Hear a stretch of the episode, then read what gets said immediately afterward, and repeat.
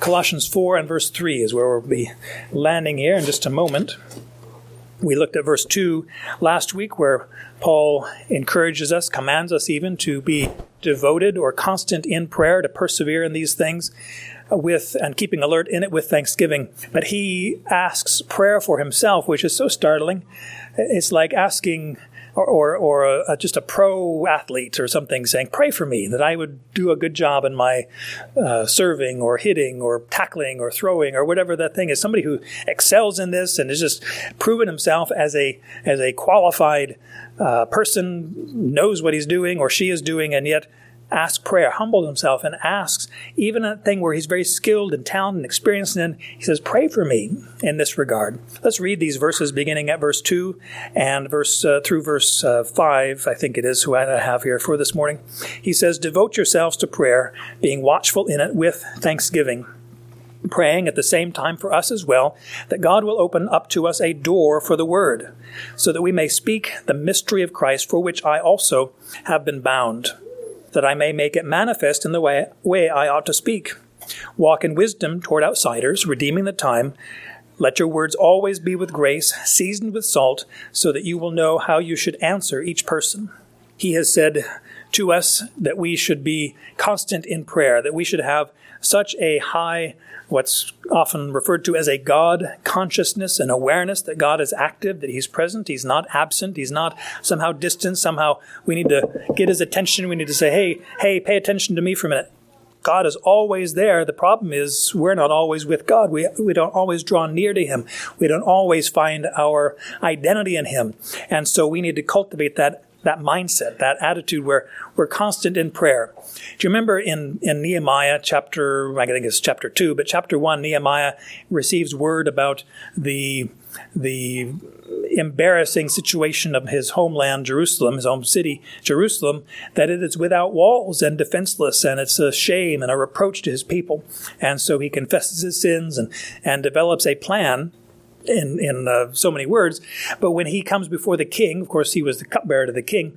When he comes before the king, and the king notices that his face was was uh, sorrowful, he said, "What's this about?" And of course, ne- what what happened next is so startling because Nehemiah prayed to the Lord God and answered the king. Wait a minute.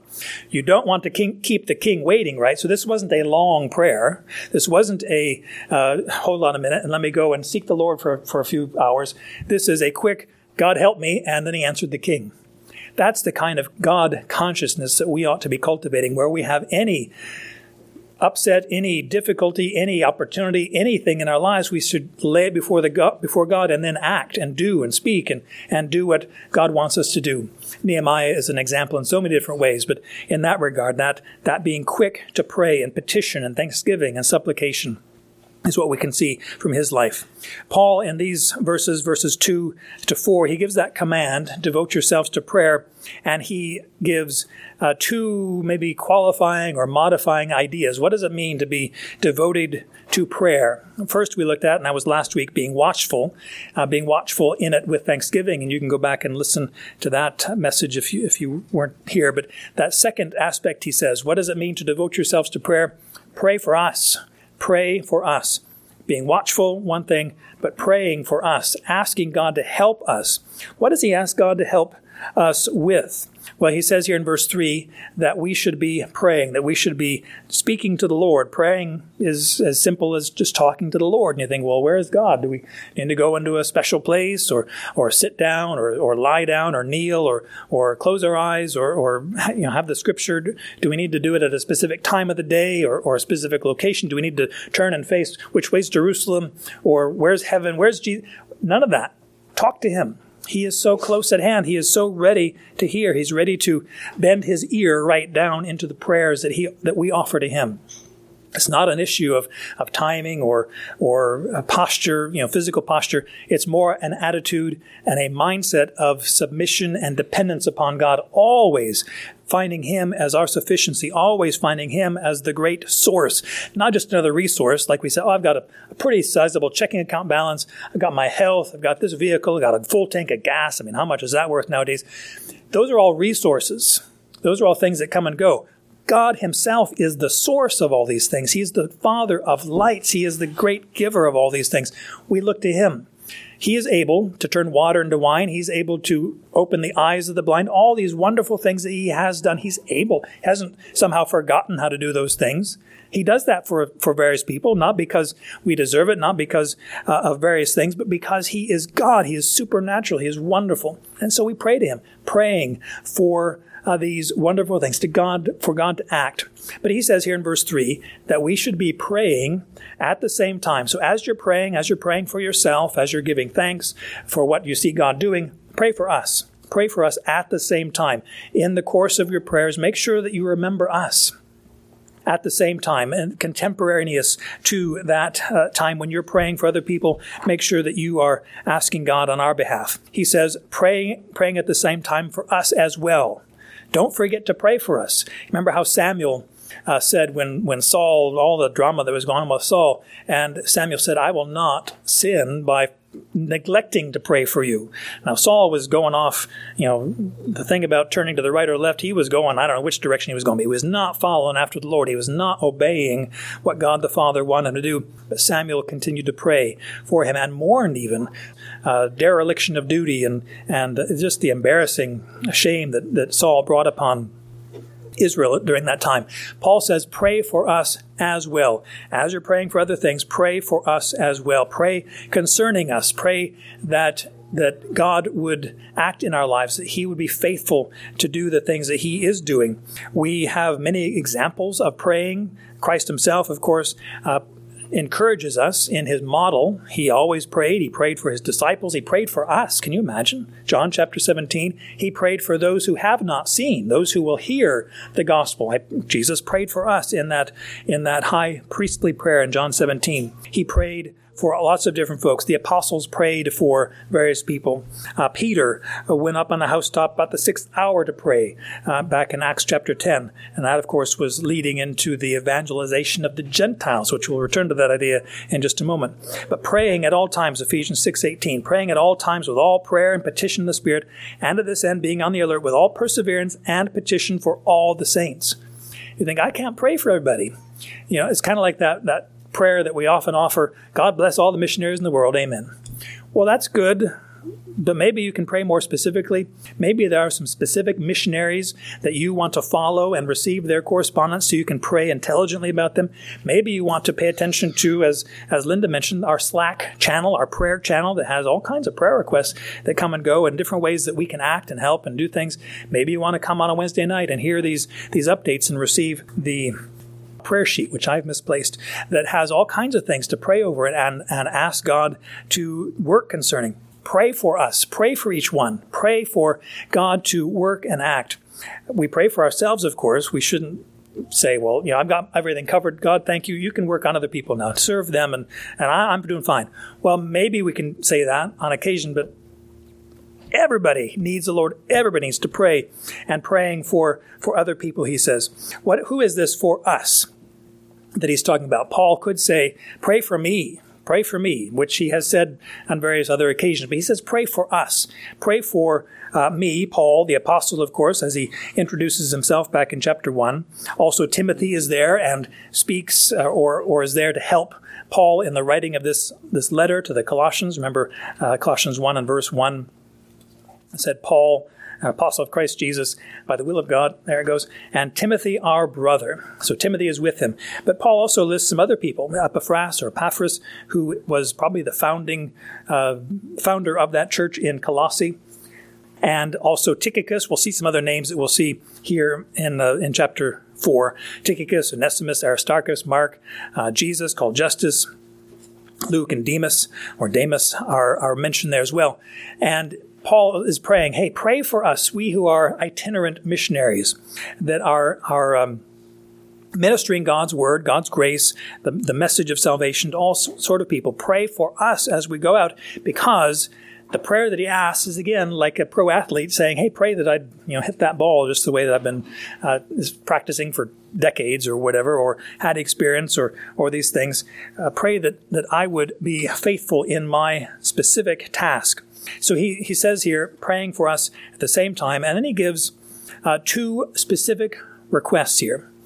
two specific requests, verses 3 and 4, and he puts it this way that God will open up to us and that I may make it manifest. So these two items or two prayer requests that God will open up, and we'll look at what, the, what is he opening up, and then that I may make it manifest that God would give that opportunity, and then I would use that opportunity, that I would enter into it and do what God has, has uh, provided for me to do. This is not a purpose statement necessarily. Pray so that, or as a result of your prayers, that this would happen, but it is the content. What is what are we supposed to pray for about uh, Paul and, and his associates there? That God may do something, that God may, here it says, to open up to us a door for the word, that God will open us to, up to us.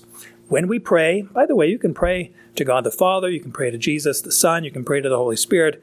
Usually, and again, we go back to the model prayer of our Lord Jesus, the, the Lord's Prayer, as it's often referred to.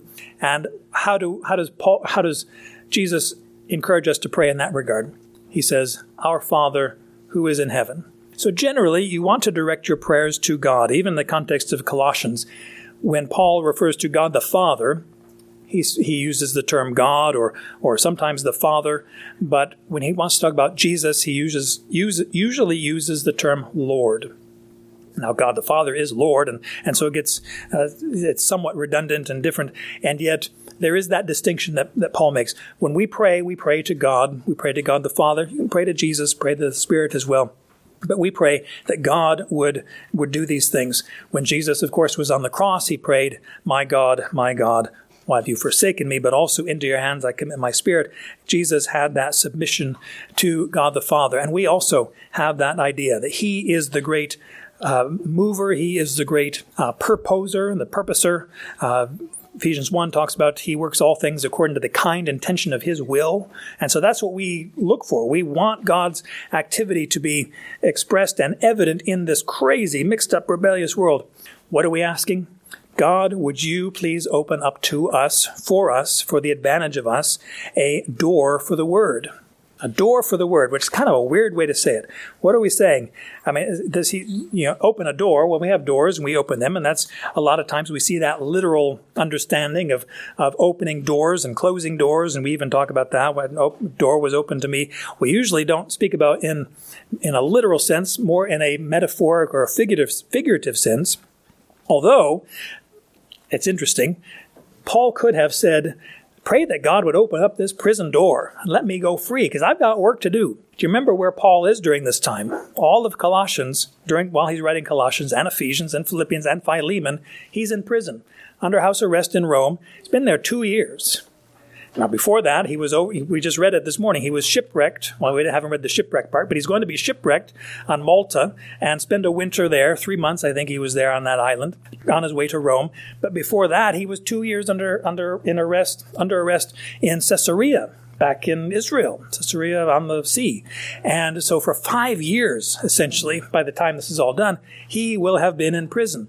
Wouldn't you think, hey, God, isn't it about time I'm free? God, pray that God would open up this door and let me go out and do my work. If you read, and I don't have time to do it, read Philippians chapter 1. You read the whole chapter, read the whole book, but especially Philippians 1, I think it's verses 12 through 18, roughly, where Paul says, and I think the chronology of that is uh, Ephesians and, and, Colossians and Philemon are probably written when Paul didn't have a, a, clear understanding of when he would be released. But Philippians, I think he's it's toward the end, and he, he's understanding I'm about to be released soon. Maybe Philemon has a, a sense of that as well, but Philippians really he is confident that he'll be released soon, and yet he says don't worry for me because my circumstances have turned out for the greater advancement of the gospel. The gospel has penetrated not just in my surroundings in Rome, but even into Caesar's Praetorian Guard, even into Caesar's household. In fact, I think Philippians 4 22 or 18, somewhere in there, says, uh, Those of Caesar's household greet you. So even some of, and who was the Caesar at that time? Nero, godless pathetic excuse for a guy just debauched and disgusting, and yet some of his own household believe the gospel. How does this happen? In God's kindness. People prayed back in Acts 12 for Peter and for Peter to be released from prison. But Paul says, you can pray for that, fine, but pray that God would open up for us a door, not necessarily the prison, but a door for the word so that we may speak. This is what was going on as Paul is in prison. He's not idle during his time there. Can you imagine as the different Roman guards come in to monitor him under house arrest, of course, and he's there, and what does he do? talk about the weather, talk about the, the you know the whatever sports teams or the gladiator. Talks about Jesus, talks about the, the Son, talks about the Savior, the Gentiles, which all these Roman guys are Gentiles, and he is evangelizing, sharing the gospel. Paul says, pray that God would continually open up to us a door for the word, an opportunity do you remember the time when God didn't open a door for the speaking of the word? This is back in Acts 16 when Paul is on his uh, second missionary journey and he says, Can we go this way? Nope. Can we go that way? Nope. Well, I guess we better go this way to Troas. And that's what happened. And God had opened a door and an invitation was extended through a dream and through all this that, that Paul would come to Macedonia. A man from Macedonia appeared in a dream and said, Come on and, and uh, teach us or preach the gospel to us. And he did. So we see the contrast. Sometimes God closes doors, but Paul is praying that God would open up to us a door for the word.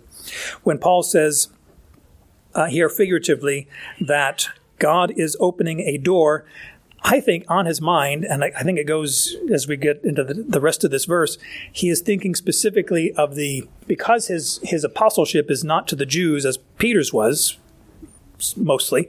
Paul's apostleship is toward the Gentiles. I mean, he would always go to the Jew first, of course, the synagogues first, but then he would turn to the Gentiles after the Jews would would uh, refute and re- refuse the the uh, gospel of Christ. Uh, not everybody, of course, but but many in the synagogue, the synagogue leaders, and so forth. So Paul turned to the Gentiles. Here he is praying that God would continue to open up that door, that he would minister God's grace, God's word of of the gospel to the Gentiles. Acts 14 and verse 27 after the first missionary journey, Paul says, they told the apostles how God had opened a door of faith to the Gentiles, opened up that opportunity for the uh, Gentiles to believe. In 1 Corinthians chapter 16, he says, I'm going to stay in Ephesus until this time, for a wide door for effective service has opened to me, and there are many adversaries, but I don't mind the adversaries. We have an opportunity here. We have God providing a great opportunity. 2 Corinthians 2 and verse 12 has a similar statement. Uh, a door was open for me in the Lord. This was his is referring to going into Macedonia and other aspects of this as well. So God is opening these doors, doors which are usually meant to shut out and, and to restrict access. God is able to open. He's able to open opportunities. He's able to open people's hearts. Nobody else can do that. Paul and his persuasive teaching were trying to persuade men, but I can't do it. God has to open those people's eyes and minds to believe and embrace this gospel. Pray that I would have the opportunity to present the gospel and then that I would enter into it. Thankfully, this is right in line. We pray in Jesus' name, of course. We pray in line with, with Him. This is exactly what God wants, what Jesus wants. He said, I will build my church. And so we say, God, would you continue to build your church? You do it by the preaching of the word, through the preaching of the word, the repentance, the belief in it. God, would you continue to do that? Please give us grace. Let us see your gospel penetrating into Caesar's household, the Praetorian Guard, these, these, I mean, how in the world can that happen? The gospel entering into those restricted and sensitive areas. God is able to do it. God is able to open those doors. He says this is a door for the word, a door for the teaching of the word, a door for the believing of the word, a door for the word to be embraced and lived out. This is the door, the opportunity that, that God has provided for Paul. Now, he, he gives us an example or a, um, an explanation or a, a further description of what does it mean, open up to us a door for the word. Well, this, so that we may speak. It's not just we wanted you know, to pass out these scriptures. Not that they did that necessarily. They didn't have a lot of extra copies of, of God's word to pass out. They had preaching, and you had the, the preachers who would then be uh, recited or, or memorized. The key points of their sermons would be shared among people. We do have certain examples of literature. Of course, Colossians was a letter written and physically sent to the Colossian church and Ephesians and, and the others as well. But there wasn't a lot of that kind of manuscript, you know, tract uh, uh, passing out of, of things. And so speaking, was the primary means of communication of this kind of word. And, and preacher means to proclaim, to herald, to, to present uh, publicly and officially as a representative of, of Christ. And so he says, a door for the word is the opportunity for us to speak and utter. Again, that, that request or that prayer or that encouragement, uh, preach the gospel at all times. If necessary, use words. It is necessary to use words. You can't just live the gospel. You can't just act like a, new person. Now we need to do that, but we've got to preach the gospel. It is through the, the preaching and believing on the gospel that people are saved. Romans 1.16. The God, I'm not ashamed of the gospel, for it's the power of God unto salvation for those who believe. To the Jew first and also to the Greek. So how, how does God save people? Through the preaching of the gospel, through the sharing of God's word. It doesn't have to be just, you know, the official professional preachers, you know, don't try this at home kind of thing. Do try this at home. Do try this in the streets. Try it in grocery stores. And wherever you are, preach the gospel. Speak God's word. Speak, speak God's perspective on life and what, what he has said to us so that we may speak. Now, a little inside baseball here. There's another so that we may speak. Isn't that same as what he said earlier? Uh, praying for us as well. That God, or in verse 4, that I may make it manifest. It's a little different construction here. I'll just leave it at that, which is why I didn't say this is another aspect of another content of our prayer. It's a little bit different of how he constructs it here. The, the idea is a door for the word is equal to that I may speak, that I may speak. Actually, it says that we may speak, or to speak God's word. What is he speaking? Verse 3 says, the mystery of Christ the mystery of Christ for which also I have been bound. What is this mystery? Now, a mystery is not something like ooh kind of a thing. It is something that was undisclosed, unknown even before. Just we didn't know, we didn't know kind of a thing. But then God revealed it. And we have the true revelation now we have to put this again in the context of the Colossian heresy that's going on, all this mystery religion and inside knowledge and, and Gnostic knowledge, special knowledge that, that only us, us initiates know, and if you come in and join us, we'll share this special knowledge. Paul says that's a bunch of hogwash, foolishness. Forget about that. Run to Christ. In him dwell the mysteries of all wisdom and knowledge. Colossians 2 and verse 2. He says, uh, the full knowledge of God's mystery, that is Christ Himself, in whom are hidden all the treasures of wisdom and knowledge. Verse 3, Colossians 2, 2 and 3. And so we look to Christ. We find Him. That is the mystery. So you can understand it this way. The mystery, which is Christ, because Christ is the embodiment, the, the, revelation of God. He is the Word of, of God incarnate. He is the one, the, the Hebrews 1, the final uh, word, the last word that comes from the Father is through Christ. But also, we have something very specific that Paul has mentioned in uh, verse in chapter one. But also, he mentions that this here in verse three, for which I also have been, I have also been bound. And again, not to belabor the point, but a little history lesson. The reason why Paul is in prison this time is because he was accused, anyway, of violating the temple, holy temple place by bringing a Gentile into the temple. And that was that's that wasn't true. That wasn't Paul did not violate the, the sanctity of the temple in any way in that regard. And that yeah, that was the accusation. That's what got him arrested in the first place back in in uh, Jerusalem. How he got transported down to Caesarea, and then he appealed to Caesar and went to, to Rome and to wait for his his uh, trial before Caesar. But it was because of his commitment to share the gospel to Gentiles. And you think, what's the big deal? Good grief, we're all Gentiles here. What's the big deal about sharing the gospel with Gentiles? Do you, do you remember back in Acts 22 when Paul is giving the his defense or his answer to the crowd that is calling for his execution, calling for his destruction, away with his man, etc., etc., etc. The the thing that got him mainly in trouble is what he said at the very end of that that that uh, statement, that defense that he offers in Acts 22, and he said, he quotes the Lord Jesus to him. He said, Go, for I will send you far away to the Gentiles. Paul had that opportunity, that responsibility of sharing the gospel specifically with nations not Jewish. You know, there's either Jew and there's Gentile. If you're not Jewish, you're Gentile. So it kind of summarizes that way.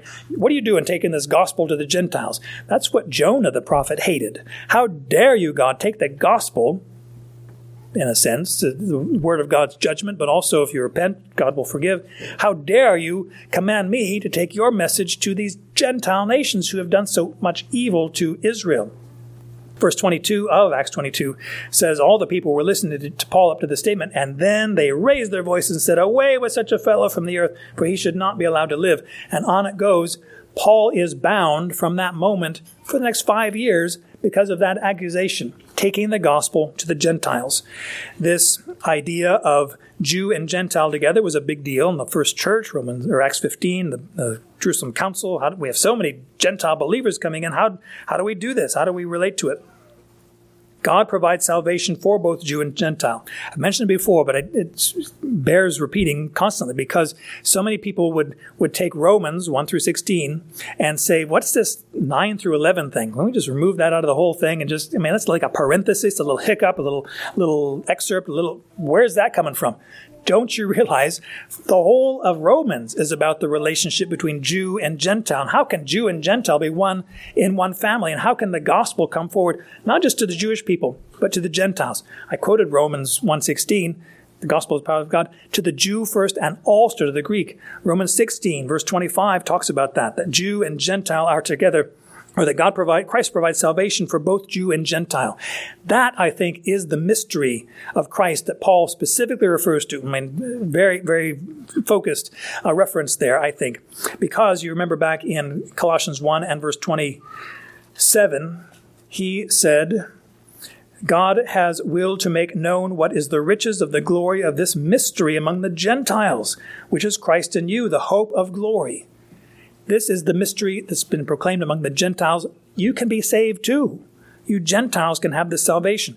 That which got him in hot water with the Jewish leaders is the reason why he has been bound. He has been uh, was arrested in the first place, and now is committed to bringing that mystery to the Gentiles, bring that that wonderful uh, context. Romans again, sixteen verse twenty five. Uh, says the revelation of the mystery which has been kept secret for long ages past, but now is manifested, and by the scriptures of the prophets, according to the commandment of the eternal God, what is the thing?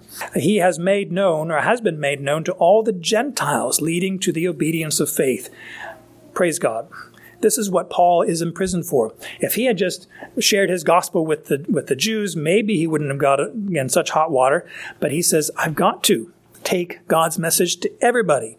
That's my command. Even that the command that was given by Jesus back in Acts 9 when Paul is, is saved, he says, Jesus says that he will bear my name before kings and Verse 15, Acts 9, 9 and verse 15. Go, for he is a chosen instrument of mine to bear my name before the Gentiles and kings and the sons of Israel, for I will show him how much he must suffer for my name. So Ananias went out and did exactly what God had done. But even from that very beginning, Paul is positioned to share the gospel with Gentiles. He says, This is the reason why I've been bound. This is the reason I'm in prison.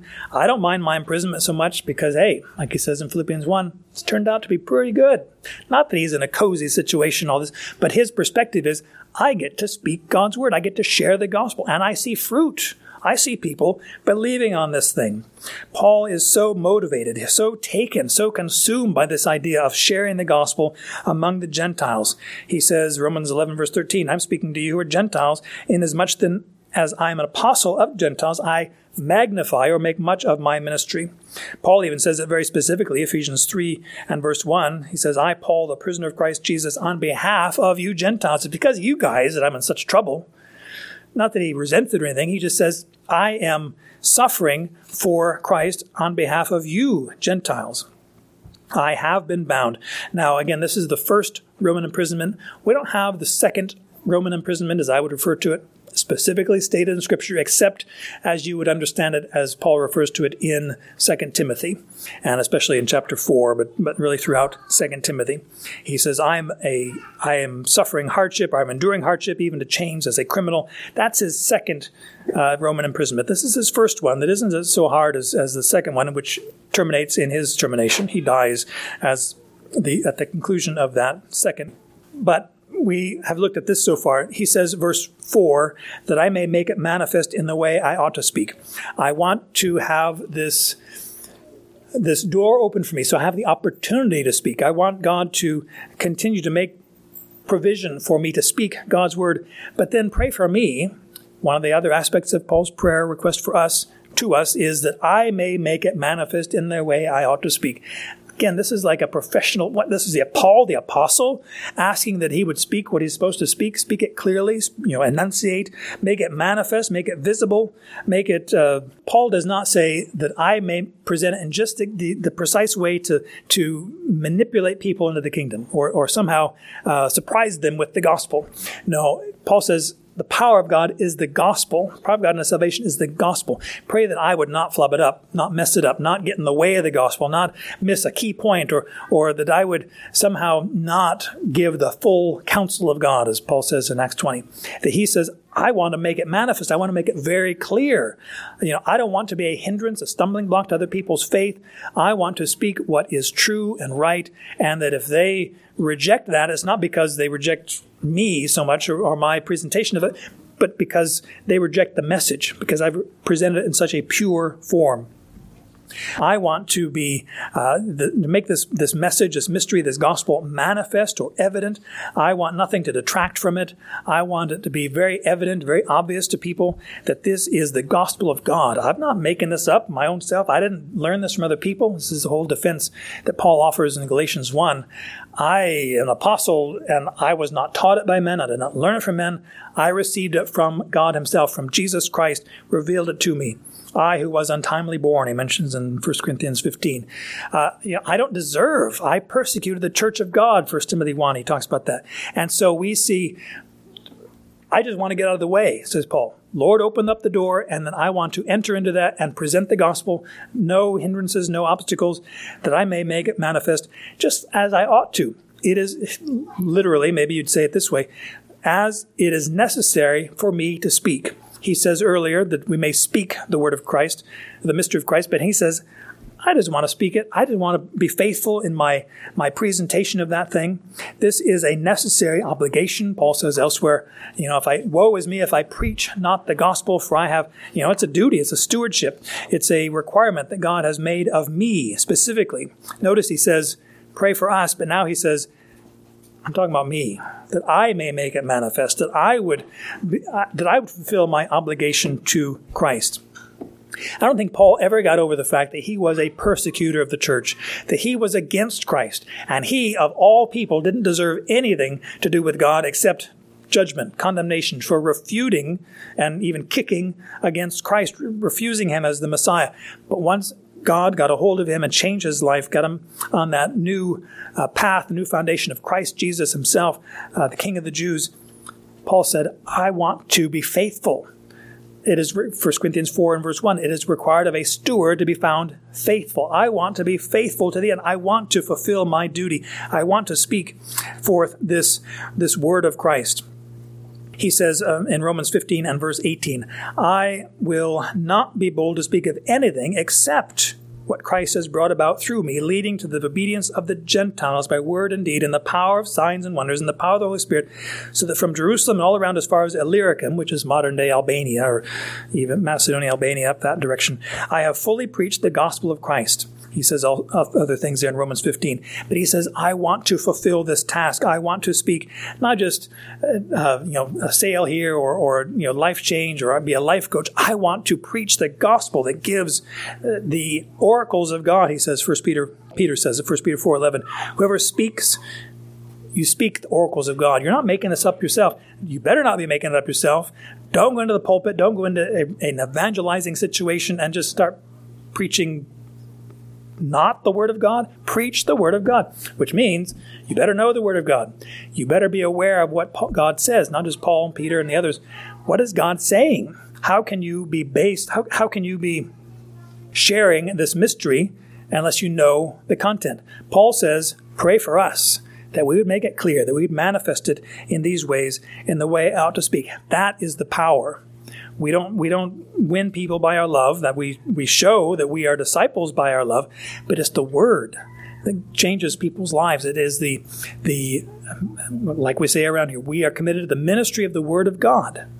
We want God's word to have its prevalence, have its place in our congregation, certainly, but in our daily speech, our, our thinking, so that we would be motivated to, even in our prayers, to pray God's word back to him. Says, Hey, God, you said this, and would you fulfill this promise? Nehemiah did it. Daniel did it. Reading God's word and saying, God, you said, and would you please do it? And God, you said you you would save people. God, you said that you'd do this. Let me see you act. Let me see you uh, changing people's lives. Let me see you put on display or make your glory manifest. Glorify Christ, and so that all people would, would embrace him as the Savior, as that one who is uh, sufficient for our life. Pray for one another. Pray specifically in this regard that we would have opportunity to share the gospel, and then we would enter into that opportunity. It's not enough to say, hey, God, open the doors, and we say, okay, somebody else go in. Say, see that door is open? Come on, get in there.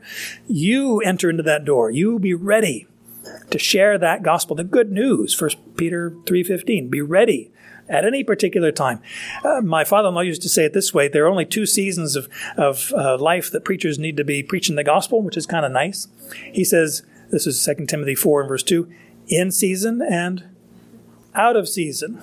So anytime, be ready to be to be in a stance ready to share the gospel, ready to share God's word.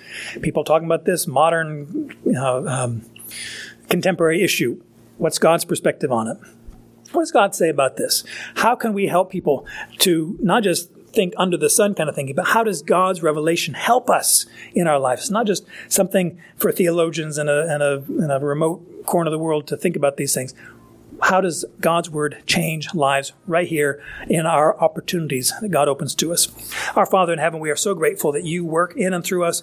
We know that we are vessels of clay. We're clay pots, a lot of cracked pots around, but you are faithful and your word is true. And you are, you are opening up opportunities for us to speak your word. We pray that we'd be ready, that we'd be in a stance and a position and a mind and even a, a a measure of preparation to share your word, to share your perspective. We need to hear it ourselves, and so we pray that we would preach the gospel daily to ourselves, the whole of your word, not just Jesus died and, and rose again the third day, but you are holy and we're sinners and we need a savior outside of ourselves, a righteousness, not in ourselves, not in our works, not in our family heritage, not in our in what we do or don't do, but in Christ alone is our hope and then to share that with other people, to share that confidence when we turn from our sins and embrace Christ, we have forgiveness and life, and that Christ is coming, and everything pertains to Christ. It's not just, you know, uh, about America. It's not just about this year or, or the summertime. It's about Christ. Everything orients about Christ. Please help us to speak His mystery. We pray in Christ's name. Amen.